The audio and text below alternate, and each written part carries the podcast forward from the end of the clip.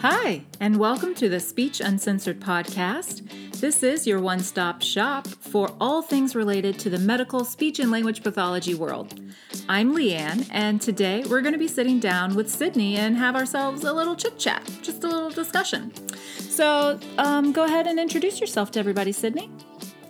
My name is Sydney. Um, I'm a speech therapist. Uh, I work in the settings of an acute hospital and then an inpatient rehab. Um, fun fact about me, Leanne. Um, so my name is Sydney, and my full initials are S L P. Oh, what? I know. And I'm getting married this fall, and I'm I'm really tempted not to take his last name just for the ironic part of being S L P the S L P. That is beautiful. So, anyhow, I love that. Yeah. Man. Yeah. Would it at least change to like S L T? Because that's a thing overseas. I know. S L S. Oh, okay. I know. No, so not going to go with that. We'll just stick with uh, S L P, the S L P for now. Love it. Mm-hmm. Um, so, yep, I've been working for three years. So, um, have some expertise in kind of some specific areas of, have some specific tidbits of knowledge, but still have a lot to learn, and looking forward to kind of talking through this with you. I feel like if anyone has ever worked in a L T A C, they have a very specific set it's of knowledge. Very specific. Yes. Very specific. So, because I worked for five years. You've worked for three years. Mm-hmm. I think I made a comment on like a, like a teaser trailer I did for this podcast about how like everybody I have on this podcast has worked more than me. But that's not true. Not me. Yeah. yeah. Not you. Yeah. Are you feeling good? No, I feel bad because, you know, like so much more than me. I'm like, no, crap, I got to no. get on the ball. But I've never worked in an L T A C. I've it's, never worked with this population. I'm sure if we talked about, I was going to say, you're you're more like an aphasia gal, aren't you? I mean, not really. Like, I'm outpatient, so I'm just, I'm all over the board. Right. I get a lot of voice patients. Have you ever done voice therapy or voice evaluation? Not really. Like, no. yeah, you'll do like a low-key version of it. I've done some like L S V T for... When you say L S V T, I think you mean like a modified version of L S V T. I've done L S V T. Are you certified? Yeah. Okay, I up top. I haven't kept up with my certification, but I did do that. And oh, good yeah, for you. Yeah. Well, dang. But yeah, you know, I'll do, I'll do I'll do my pitch glides.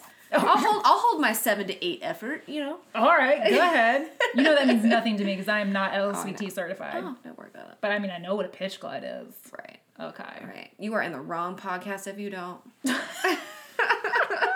I'm like, when in doubt, pitch glide. Can I get that on a shirt, Sydney? I love it. Please, yes, that's my quote. When in doubt, pitch glide pitch it glide. out. Pitch glide it out. Good deal. Mm-hmm. I don't think we've even introduced what the topic is no, for this we podcast. haven't. We haven't. Shall you do the honors? I would love to. What are um, we talking about so today? So, again, with my very select subset of knowledge, um, we're going to talk about cough assist today and how you can use that for your patients with um, specifically difficulty managing secretions. Now, you're probably not, yeah, you're not going to be using this with every patient you have. Mm-mm. What no. kind of patient is appropriate for cough assist? So... Obviously, in an L T A C, a lot of ventilator tracheostomy patients. Mm-hmm. So, um, it pretty much any patient that kind of has that respiratory distress, pulmonary compromise. It doesn't hurt if they also have a trach, but really anybody can benefit from getting secretions up and out. So this is also your severe dysphagia population.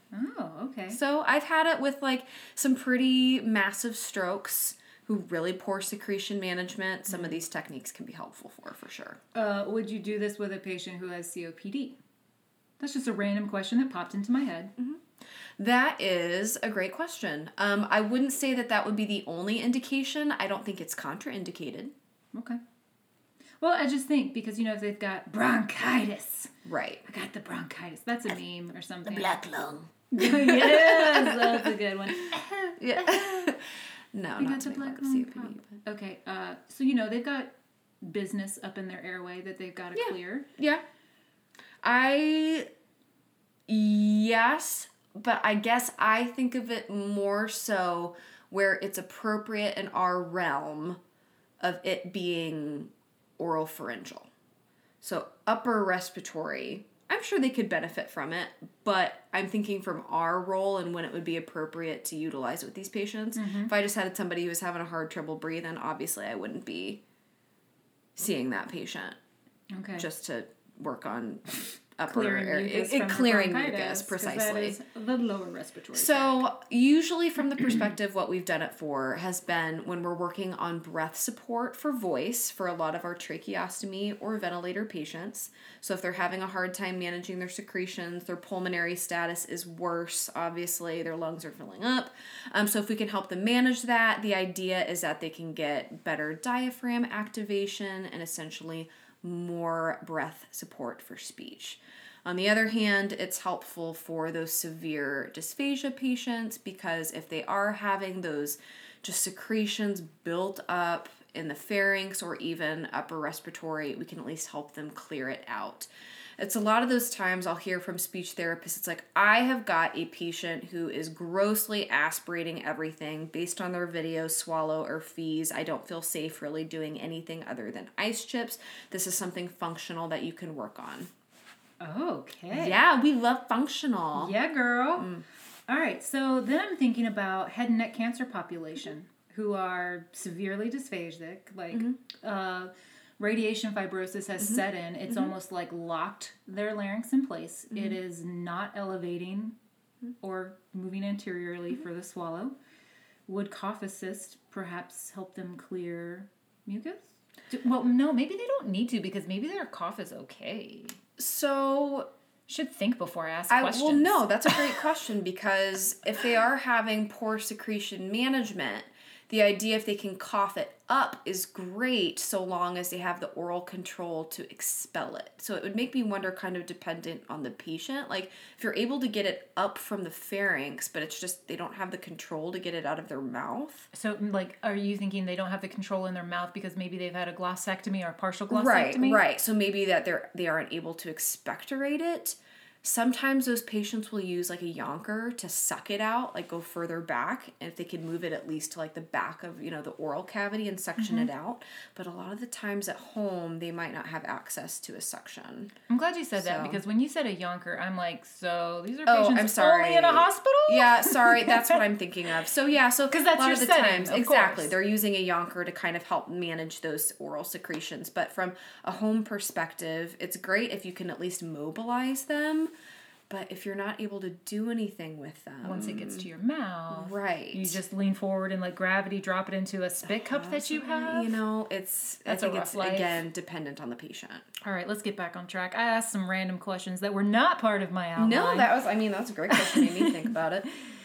All right, so... The purpose of the cough assist is literally to assist the person to generate and execute a strong, a cough. A strong enough cough to help either mobilize secretions in their lungs or get uh, secretions from the pharynx up and out so that they can expectorate. So a successful cough assist is just like, what, do you see a productive cough like with mucus? Or when you say secretions, does that yeah. include mucus, or are you only talking about saliva? Oh, I'm trying to get mucus out. Okay. You can get some real good gunk. You know, when I hear secretions, I always think of saliva first. What's right. your thought? I think of, like... tracheostomy secretions too, just that which has always got mucus in yeah, it. Yeah, it always has mucus in it. So, you know, especially a lot of this, a lot of the patients that you're working with, they've got compromised lungs. They might have some pneumonia working in there, especially sometimes with a lot of those ventilator patients. Um, so yeah, it's usually got some some tinge. Mm. Some yellow tinge. Some you hope they're clear, tinge. You hope they're nice and healthy, but yeah, it's kind of a majority of things that I see are just big globby mucus. A K A snot. Yes. I just wanted Precisely. to say snot it like one like snot. time. Just one time. I'm good now. We can be professional now. All right. Uh, we talked a little bit about what kind of patient is ideal for cough assist. Really, um, are we sticking with the vented? Wait, are you doing this on a vent patient? Yes. Yeah, you can absolutely do it on a vent. Who's ideal? Trach? Somebody who's breathing on their own, with or without trach? I would say someone who's pulmonarily, is that pulmonary? Pulmonarily. Pulmonarily. uh, so has weakened pulmonary status and a bad swallow. Like, that is like the perfect person to use a cough assist with. Excellent. Which a lot of those things go hand in hand. If you have a poor pulmonary status, it's harder to coordinate your breathing and your swallowing, and then your swallow is impaired. Mm-hmm. So... a lot of those, yeah, they go hand in hand. Perfect. How does one use cough assist with a pa- patient? So I'm, I want you to like step by step guide me through. Like I'm your patient. Tell me how to do a, oh wait, I guess you don't tell me how to do the cough assist if I'm your patient. You're doing it to me. Yes, exactly. So I want to preface these techniques that I'm talking about. I want to give full credit where they're due. Um, I took a course with a bunch of P T O Ts and other speech therapists, physical therapists, occupational therapists, speech therapists. Gonna clarify my abbreviations before we go. Thank you. So important. Um, that this was a course taught at the first job I had that it is from Mary Massery. So a lot of the times, for those of you who are unfamiliar with Mary Massery, she is a very well-known physical therapist who, um, this is like her bread and butter, is a lot Conferences? of just respi- or respiratory status and making sure that people have diaphragmatic support in order for, you know, for mobility. And part of that is cough assist and secretion management. You know, I would have not thought that P Ts would be so interested Sorry, oh. I don't have words anymore. I can't say them correctly anymore.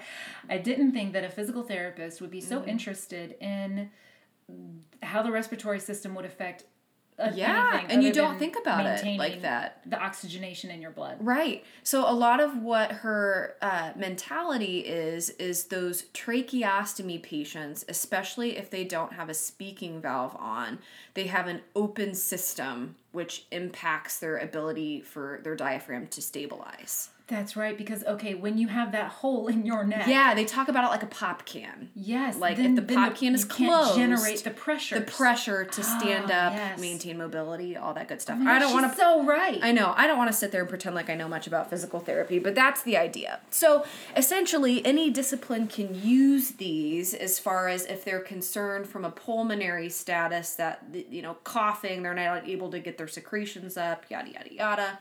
Um, might impact their ability, you know, with their to tolerate their speaking valve. They might need to do a cough assist as well. Um, but from our perspective, it's really to help with secretion management and swallowing. So back to your question. Um, so my personal favorite technique, and I'm even going to model on you, knowing that people can only hear our voices and not what I'm doing. So I'm going to try and explain it. Okay, good. Um, what you'll do is the patient, you'll try to have them seated nice and upright. Okay, so um, ninety degrees. ninety degrees. You're going to place one hand kind of under the rib cage towards the side, so on both the left like and the right. Kidney level? Or kind of kidney I feel like, level. I feel like your hands are right above my hip bones. Okay, okay. Is that, is so that I'm where thinking you're going? More, I'm feeling more so kind There's of my for rib the bottom, cage. Your rib cage, kind of the bottom of the rib cage. Just under my ribs. I'm thinking about pressing against your diaphragm here. So okay. I'm kind of finding where the diaphragm's at. So I want you to mm-hmm. cough for me, and while you do that, I'm going to simultaneously kind of push in and up. Okay, so you want me to forcefully expel air from my lungs. Yes, yes. A, or but a you, cough. You are, like, in front of me, but just slightly lean to the side. To the side, exactly. Do you tell people to, like, turn away from you to cough? I typically... But you can't because they have a hole in their exactly. neck. Exactly. This is... So why she says that is I'm leaning to the side because if something comes out of a trach or one of your severely... You know, your patients with severe dysphagia, there's probably gunk, and you don't want it directly in your face. So that is exactly okay. why I do that. Also, I'm going to turn my head, like, way yeah, to the you're other just being side. so polite. Thank you. I don't want you to get my coffee breath. Oh, yeah. Okay, so I'm going to cough, and you're going to forcefully push up, up into the diaphragm with almost a scooping technique. So you might be able to help me describe it better once you feel it. Okay, so, here we okay, go. I'm going to cough now.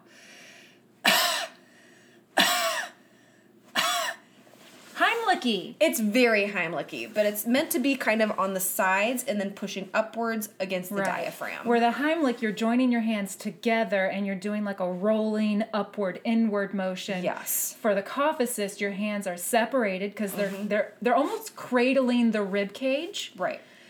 And then it's uh, it's forceful pressure, but still gentle. Like, I was not worried about getting bruised by mm-hmm. any means or anything good, like that. Good. And, you know, something you have to take into consideration is some of these patients have PEG tubes. So you know exactly yeah. where that tube is, and you don't want to be going in and pushing against it. So even before I'll place my hands, I will, you know, obviously with their permission, kind of lift up their shirt and see what I'm working with. Yeah. But if you have some patients who... just had surgery or have something else going down in there, you kind of have to use your clinical judgment of whether or not you feel that it's appropriate. Um, so something else I like to kind of tag along with this, I like to use it in conjunction.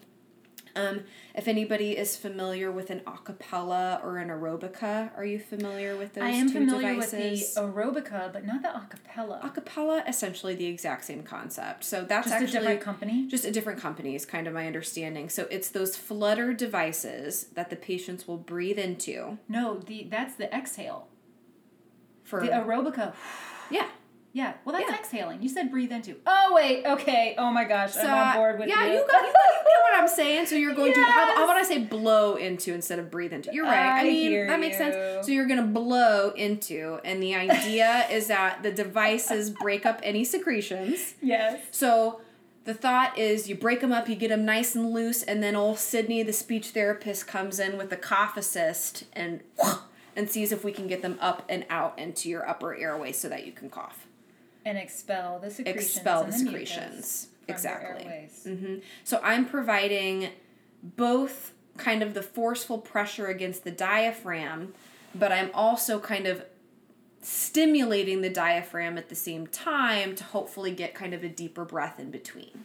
So if you felt me kind of push and you came back, push. So yeah. It's kind of the thought is that you're stimulating the diaphragm for a bigger cough. Cool. Does that make sense? Yes. Yeah. I just hope it makes sense for the listeners because I got to experience the tactile right. sensation. Right. So, so it makes perfect sense to me because I experienced it. That to me has been the most effective and simple to use. And I feel like it's appropriate for a lot of patients apart from like you're, you've got a whole bunch of stuff going on in your abdomen. Um, but she also, I want to again plug her again. She has, uh, A Can few, you spell her name? Because it sounded funky. I mean, funky Mary, in a yeah, good way. Yeah, Mary. Very good way. Mary spelled as expected, M A R Y, and then Massery is M A S S E R Y. See, I was thinking there was going to be Z's in Z's, there. Yeah, no, and... Mary Massery, and apparently she is like the bread and butter in the P T. I mean, I don't know that for sure, but it's kind of my understanding she's kind of a big deal. Kind of a big deal. Kind of a big deal. Like, like if I went yeah. up to my P T tomorrow, I said, mm-hmm. so, uh... I saw Mary Massery the other day. They'd be like, oh my gosh, oh my no, God. You didn't. Did you? Did you get her autograph? Right. Would it be like that? Essentially like that. Okay. Good. Um, yeah, that's that could only be my expectation. Um, as far as explaining it from this context, I feel like that's the easiest one to describe, but would one hundred percent recommend, even though it's geared toward P Ts, I felt it completely beneficial as a speech therapist. I got so much out of it. It was awesome. Um, she also goes into quite a bit as far as... Um, diaphragmatic breathing techniques. Mm. So also very helpful for if you're working for breath support for speech. So she really does provide a lot of great education that speech therapists can use. Good. Now, is that like where, are they like online webinars or are they in-person seminars? Mine was an in-person seminar because a lot of these techniques need to be practiced and demonstrated on other people for that them to be effective. Total sense. Right. Um, there's one, if I can explain it, it's like where you have the patient lay on their side. I'm going to try the best. And you almost cradle them where you press up. Um, I'm pressing on the upper back and then also down on the thigh. But and your legs are bent at a roughly yes, ninety degree yes. angle. Yes, and I'm kind of laying down, and she, like, has them rock and then pushes like this, like like legs like, legs okay. to chest to help that expel. That almost looked like a very sideways crunch. Yes. Like a, a sit-up crunch. Right, and that's essentially kind of what it looks like. But it's, it's for your bedridden patients who maybe can't sit up or don't have the trunk support to sit right upright. So you can do it from bed level. So they don't have the abdominal support to do that crunch. So you're kind of like forcing literally their, kind of rocking them. And then you are actually providing that support on, on their, their back. back and on their leg and pushing. And squeezing them together. And squeezing them quickly, simultaneously with a cough. With a cough. That's it. I feel like that would take a lot of coordination with oh, your patient. Oh, it does. It does. And so that's Some why. starts. And a lot of confidence with bed mobility, which I don't necessarily feel like I have as a speech therapist. Preach to the choir, honey. So, I'm just like, saying. I love it when I I go into a patient's room when I'm working inpatient rehab, and they're like, oh, they just see me and they think therapy, like, yeah. oh, I got to get up and leave the room or something. Mm-hmm. And they're like, I just want to stay in bed. And I'm like, please it's your seated. Lucky day. I know. I am not moving please don't, you. Please don't get up, sir. Please don't tell me you want to go to the bathroom. Please don't tell me you want to transfer to your chair. Yeah. I'm going to have to call your nurse. Yeah, I don't know. I don't know what I'm doing. I don't know.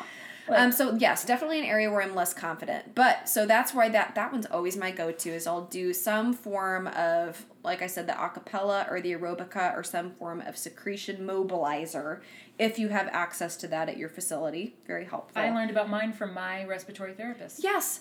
Talk to your respiratory therapist. Yes, They're please. very helpful people. They're knowledgeable. Yes. And then, so then you can go in, and a lot of the times, at least at our facility, they've got, already have that material in their room. So you can mm-hmm. just go in and then add that in conjunction with your therapy. So before you do a cough assist, you get them with uh, the aerobika. Mm-hmm. So they exhale through that a couple times. Mm-hmm. That little f- gentle fluttering thing helps mm-hmm. break up some of the mucus. Mm-hmm. And then you're like, all right, now you cough, and I'm going to I'm gonna push, push on up. Exactly. Push up on the sides, really targeting the diaphragm, a firm pressure, but I'm not trying to make you toss your cookies. Right. And it's it's not like the Heimlich, like that forceful, like you're trying to dislodge food exactly. that's stuck in their throat. It's just that upward motion made me think of how I've been taught how to do the Heimlich in like my C P R courses mm-hmm. or whatever. Absolutely. Okay. Absolutely. So it is, it's that nice pressure, and I I just, it's so helpful for those patients who are like, I don't even know where to start. How do you help someone manage their secretions? By helping them eject them, apparently. Yeah, yeah. Because I, I, like I said, with some therapists who are less familiar with that, and even myself before taking this class, that feels like the ground zero. Really, how do you go up from that? So that really gave me a lot of confidence that to do something therapeutic and helpful and at least get the trajectory started to get them swallowing again. Did you learn this? Yes, you learned this when you were at your L T A C. Yes. So how often did you use this? Like with every patient, every other patient, only when appropriate, once a week, like... How, how often say, did you implement this technique? I would have about two patients on a ten-person caseload who might have been appropriate at any given time. At the L T A C? At the L T A C level. Okay. What yeah. about now at your um, excessively large hospital? Very large hospital. Wide variety of complex patients. Have you used it since starting working there? Yes, I have. I have used it more on the acute side. I also, because... Um, you see such a variety of patients. Like maybe you have somebody who was intubated for two weeks and also was a liver transplant where that's probably where... Probably not going to be pushing. Exactly. I'm not going to be pushing on your diaphragm. So I do notice that there is more of kind of a variety of patient there. More of a variety of patients who are inappropriate. At the acute hospital. At the acute hospital. So I do have to pick and choose more. You have to be, number one, able to follow directions, alert enough, having difficulty with your swallow, um, able to participate as much as they can, and then also not have anything um, from the diaphragm down that I'm going to be, you know, pushing on or irritating. Right. um, no surgery sites. Exactly. Yeah, because sometimes when I learn something new, suddenly... Everybody's appropriate, yeah. yeah. I'm the hammer, everybody's the nail. You're all getting the cough assist. Pony up, friend. Yeah. You're next. But what yes. I'm hearing is, like, yeah. even at your L T A C, mm-hmm. maybe two out of the ten. So, like, twenty percent yeah. of your patients. Yeah. Now, you know, if I'm hearing that, then I'd be like, well, then why would I invest in a very expensive in-person C E U experience for something I'll use occasionally? Right, fair. I guess at the L T A C level, you're right. I mean, twenty percent of my patients needed it. That seems more fair to me as opposed to something that at an acute level might be you might be less inclined to. So if you are finding yourself um, working with some of those kind of complex pulmonary patients, I would absolutely say invest. But having one little tool in your pocket as far as a cough assist for those intermittent patients might be helpful. I agree. Yeah. yeah. Well, I mean, because I'm just obsessed with my tool belt, period. I want yeah. all the tools. It's like, were you ever in the brownies? Oh, I was in the brownies. Except so, for my badges, yeah. Girl, I want all the badges. I'm sure I'm a badges. badge fiend. For sure. For sure. That's Jack of all just, trades. Well, that's how I feel about the knowledge. I want all the knowledge. I want to know all the things. Mm-hmm. But also the more I learn, the more I realize, okay, don't want that knowledge, going to focus on this knowledge. Mm-hmm. And for me, really, that big dividing line has basically been peds adults. Same. Same. Just I, it, that's just a totally different realm to me. It's I, massively different. I get that. I don't understand how S L Ps can, can switch between the two settings. And those that do, I am just, my mind is blown. You literally have to code I'm switch. Like, you, yeah, I'm totally like, do you have two game. brains that you trade out on? Because there's no way my poor little brain could handle Mm-mm. all the knowledge that you have to be, to, to have, to be successful in both, both settings. Absolutely. So the people who do that, I'm like, can I get your autograph? You're incredible. So that that would be um, what I think for the average therapist who is working with adults. I feel like it's going to be probably your stroke population when you do get those severe strokes who are having difficulty managing their secretions. Um, probably the more commonplace population, I would say. Okay. Just for someone who's not in an L T A C, you know, you don't see vents or trachs as often. Mm-hmm. I was going to say it's probably going to be your strokes. Okay. Your impaired strokes, yep. Um, when did you feel comfortable performing this modality on your own? So you're learning it mm-hmm. in a conference mm-hmm. or you know, what's a better word for it? Like in-person seminar? I yeah. don't know. It was a... Was it like one day? Three day. No, oh, three very intense. Days. But three days, and I believe it was three hours per session. So it was nine hours total. There was tons of hands-on experience. So I left that session and just... I. I felt like I was very instilled with the knowledge to go forth with it. So when you were laying hands on your very first patient, yeah. you're like, I'm a cough assist. I've already done this. this on twenty normals on all of my friends. Mm-hmm. Like I did this on every other speech therapist in the unit. Yeah. Five times we've been, each. We've been coughing all day over there in our in our office. So I, I, I did. I felt like the course itself gave me a lot of um, confidence to go forward with it. So if you are going to do this or it sounds interesting to you and you want to pursue it, I highly recommend trying it on your very own Leanne before you try it on a patient. That's right. She's ready and willing. She's yeah. happy to be your cough assist dummy. Actually, I wonder if this was what one of my P Ts took and was telling me about. She was pretty jazzed. I now literally I need to go back and came like, out of that being like my world. Number one, it gave me so much of an appreciation for P Ts just because I do. I feel like I take what they do for granted. Oh, they just walk their patient. No, there right. is so much. And especially with your pulmonary patients, how many things you have to think about. So if anything, I got a fantastic appreciation for P Ts, more than I already did. Um, and then also just how... interdisciplinary we can make. I mean, the secretion management, we think about it for ourselves, but it really does like, impact yeah, that's everybody. the only, we're the only important yeah. discipline that needs to work on secretion management. Exactly. Yeah. Mm-hmm. No, I mean, everybody needs it for healthy lungs, so. Yes. Hmm, what's my next question? Are there different styles of cough assist? There are. So, I know kind of from the context that you were reading it. was we talked about how there's the cough assist machine that respiratory therapists use. Mm-hmm. I wish I knew more about that. I know it literally helps assist your cough. It helps them get secretions out themselves. I'm not sure how it works, how often they use it. I would love to know more. Okay. Um, but I do, from my understanding, it's like for the really, really like copious, copious secretion patients have to use this. Um, Also, usually in conjunction with a poor swallow, because they're obviously not managing any of their oral secretions as well, as well as what's going on in their lungs or whatever mm-hmm. infection or whatever is causing all the copious secretions. Um, and then, yeah, anything that we provide in addition to that. So there's kind of the manual, hands-on, and then there's the mechanical. Are there other manual positions? Now, you gave me two. Mm-hmm. You did, like, the, the cupping under my mm-hmm. rib cage in the yep. front. And then you demonstrated kind of this sideways tuck, crunch thing. Business. Yes. There is another one, which I hope I am explaining this correctly. I feel like this one's also easier to verbalize. Um, so they recommend when you do, um, you do three breaths. In? And so... yes, in and out. Okay, the whole cycle. So, yes, the whole cycle three times.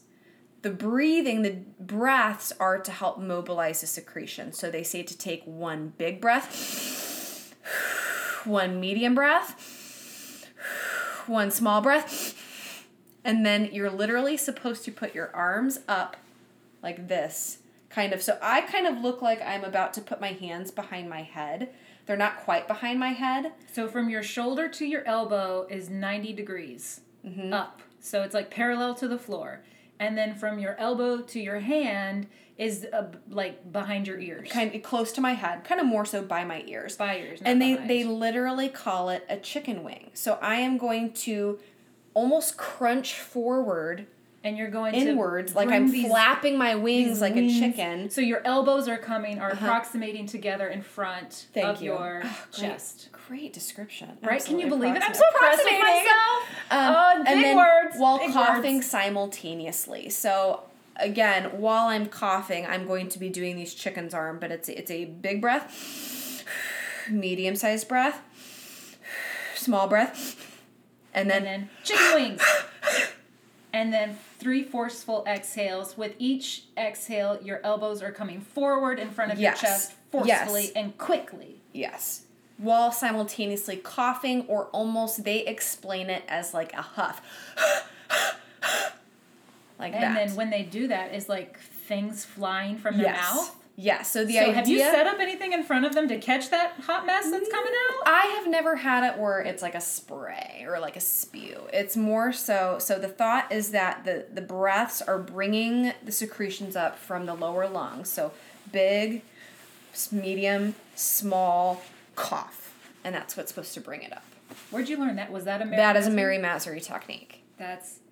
awesome. Like I'm watching this is, it. This is yes. It's the visualization. Everybody else is missing out hardcore on this. Like yeah. seeing the chicken wing happen. Does she call it a chicken wing? It's I think it's the, the huff and chicken wing. I don't want don't quote me on that, but they literally I hope use she's the term back. chicken wing. Trademark it. Yeah. Yeah. The huff and chicken wing. Yeah, it sounds like a great barbecue dish. Right? But yeah. That's epic.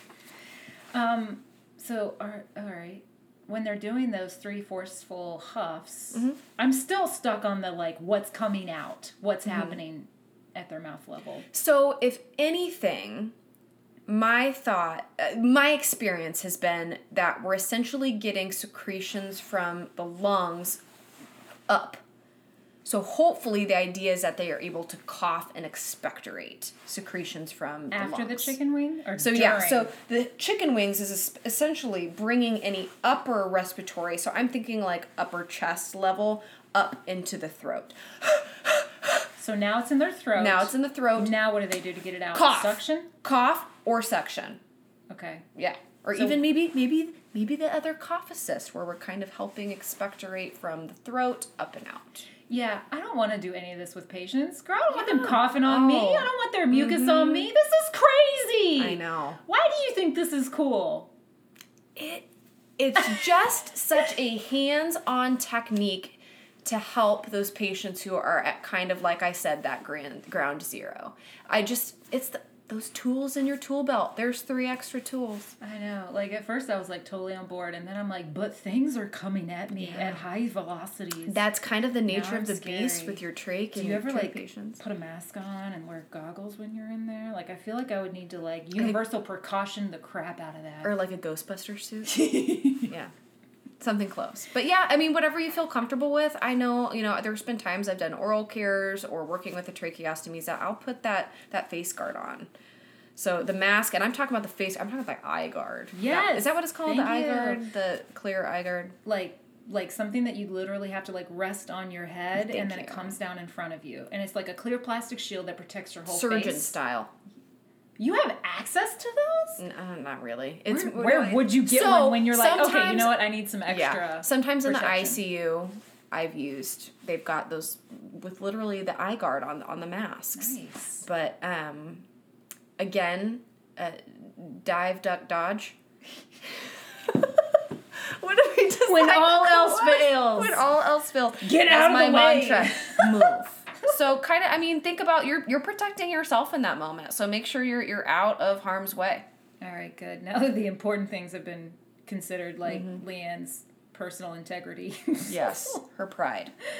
Can't be having other people's mucus on me. That would be sketchy. Gross. It's gross.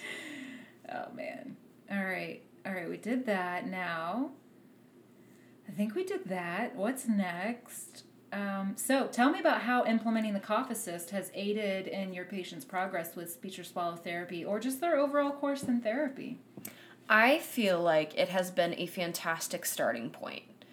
With the, you know, the improved, pul- you know, we're improving their pulmonary status, their ability to cough, to manage their secretions, so that there's this feeling with a lot of those patients that it, they feel kind of gross because they feel gunky and junky all yes, the time, and yes. they're having to use, when you're in the acute setting, the yonker to manage their secretions. It kind of takes that away from, yeah, or suction, suction those out. Um, Wait, yonker and suction are the same thing, right? Yes, essentially, okay. yeah, suction. Okay, good. Yeah, they use the yonker to suction. Um, so then what, so then the yonker is the specific piece that you're like putting onto the suction tube that like, re- so, right. So that's what can kind of go oral pharyngally back into their mouth, and they're able, I think, feel like it just puts a little bit more power into their hands as far as feeling clearer down below and then able to get their secretions up. But I feel like it's always a fantastic starting spot if they're managing their secretions. Let's start with trials. Let's start some, you know, some ice chips to really get things moving in there.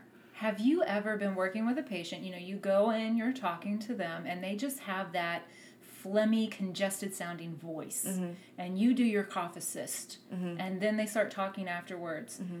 Have you gotten, like, clear voicing? Oh, have absolutely. Have you been like, boom, let's get that mucus out. I got you, boo. Cough assist you. Oh, we're going to huff absolutely. chicken wing this out. Absolutely. I get that all the time, where they'll do... Even if you think it's just kind of, you know, that bubbling sound when you can yes. just hear it and it's right down.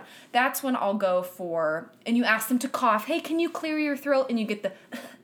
yes, yes. Right.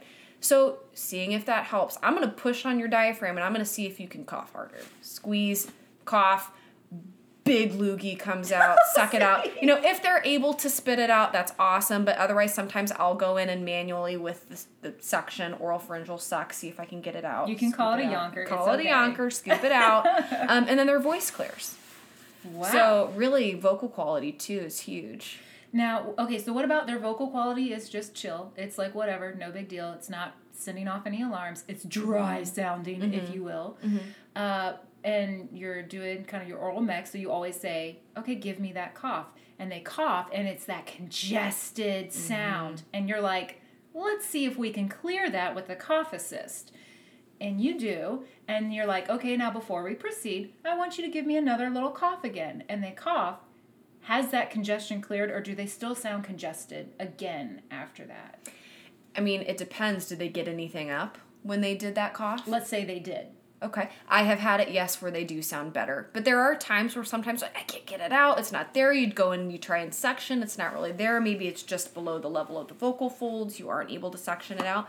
I mean, it didn't go anywhere. So you can try again. Okay. So again, and I mean, if anything, you're kind of promoting that diaphragmatic breathing too. So hopefully you're getting better air expansion or uh, diaphragm expansion the next time you do it. Because one of my pet peeves when I go in for a clinical swallow evaluation is, you know, I'm doing my eval, I'm getting baseline information, and I'm like, okay, give me a cough. And it's a congested cough. Mm-hmm. So, like, it's going to sound congested later, too. Right. I'm not going to be able to differentiate. Right. What's due to trials? What's due to... Yes. Yeah. But you're saying if I um, do my certification or whatever, I get trained in cough assist, mm-hmm. I could potentially do a cough assist with that patient. Mm-hmm. Potentially then clear that airway. They have yeah. a clear cough after that. Mm-hmm. And then I would know going forward hmm. about their cough wow, status at lot. bedside. Yeah, exactly. You can comment on their cough assist on your bedside swallow.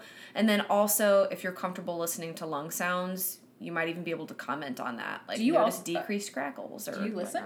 Um, in the uh, long-term care, I did. We were actually really did encouraged you have after. Stethoscope around your Sometimes neck? Sometimes I did. If I was really concerned about a patient, I would do before and after listen to lung sounds. Mm-hmm. Um, especially if we were doing a whole meal, we would definitely listen to lung sounds. But um, that's a great question. I don't. I can't say I necessarily could speak to the fact that like I listened to lung sounds before, did a cough assist, then did immediately after. I would like to assume that since you're getting actual phlegm and junk out, that the fact that it's no longer in their lungs, hypothetically, it would sound better. Right. Does that make sense? Yes. I would hope so. Uh-huh. I mean, it depends on how much phlegm you got out and how much phlegm was in there to begin with. Yeah, all accurate. But, true, true.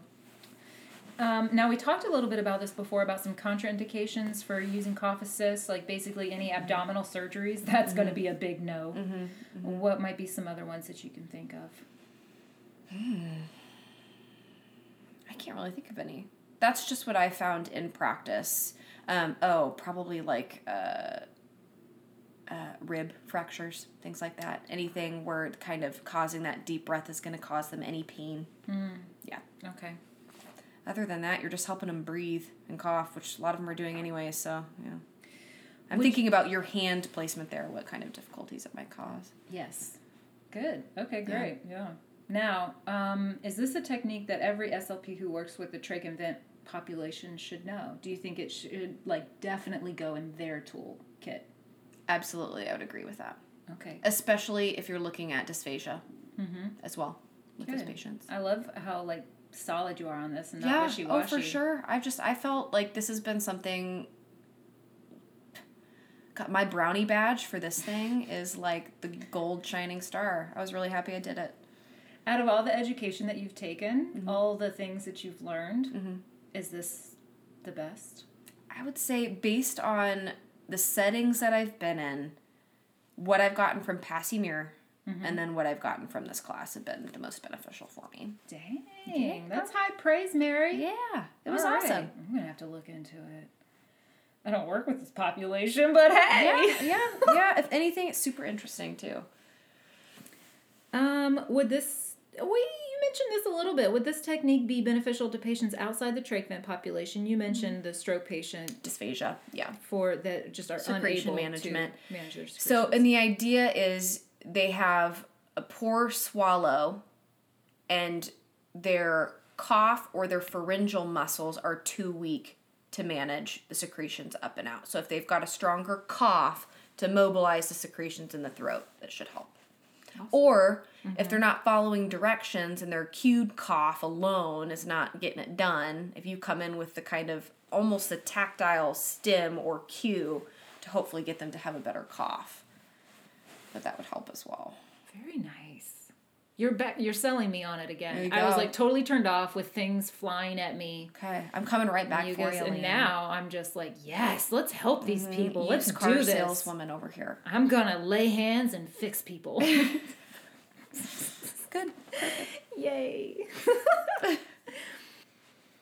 Tell me about a researcher or a clinician that you've worked with um, who has had an impact on your practice. I'm going to bring up one of my fellow employees. She's also, I believe, scheduled to be on your podcast later on. Her name is Lauren. Yes. And she is someone that I have worked with in the inpatient rehab setting, and she is just loves her patients and works so hard every single day and always motivates me to be a better clinician, to come up with more creative ideas and to make sure everything I'm doing is as, as we all should do, is making sure our tasks are functional and related to that, you know, that patient's interests and their, their previous life roles. And I just think you should have her talk about that. She always just comes up with awesome ideas and has a great outlook yes. on on um I like totally agree with that. And, like yes. when I was sitting down talking with her about like, okay, you know, what are your interests? What do you want to talk about? Yeah. I, I was thinking the exact same thing. Like I've totally picked up on that from her too. Oh yeah. How how she gets functional things for each of her patients and every makes it unique one. To them. In every single domain too. I She'll get the, think... the apraxic Yeah. You know, I, I'll give the example. She had an apraxic chemical engineer, and she was had had chemical engineering terms printed off to work on their, you know, just, you know, their apraxia therapy. And yes. So that's just always motivates me to be better. All right, girl. Any parting thoughts, words of inspiration for S L Ps out there fighting the good fight? Um. Oh, goodness. Always on the spot. Um, so... Don't act like you didn't know this was coming. Oh, I you know. You read the outline. I know, I did read the outline, a very long outline. Okay, fine. Um, no, it was it was very thorough and important. Um, I so, will take that feedback in and reduce the amount of words I'm using in my outline. So I, I think... I just won't share them. Here, here's here's what I'm saying. So I'm gonna I'm gonna tag off of what you said. So if you've got keep your flame ignited. So just like love it. Try to find like what stokes your speech therapy fire. Like what keeps you going? Is it reading the articles? Is it going to the class outside of, you know, on your weekends? Is it having just that kind of off the cuff discussion? Like what is keeping you interested in what you do? Because and stoke it, baby. You can't you can't keep doing it if you don't love it. You can't yeah. you can't do the patient justice if you don't love what you're doing. So stoke your fire. I feel so seen right now. Good. I'm glad I'm here. That for was that. Beautiful, Sydney. Thank you. You just pulled that out of nowhere. Oh. I'm mad impressed. The point of this podcast is to expose S L Ps to new ideas, different techniques, things that might be under the radar, not very well known. And I think Cough Assist really is one of those things that really isn't on our radar very much. So I linked in the show notes to the two respiratory devices that Sydney talked about, the Aerobika and the Acapella, just if you want to know more about either of those devices, and also to Mary Massery's website in case you want to explore that option. So thanks for listening and stay tuned for our next episode, which is going to be about the ten principles of neuroplasticity and how to apply them into your treatments. So thanks for listening, and get out there and flourish and nourish and be awesome. Thanks, guys. Bye.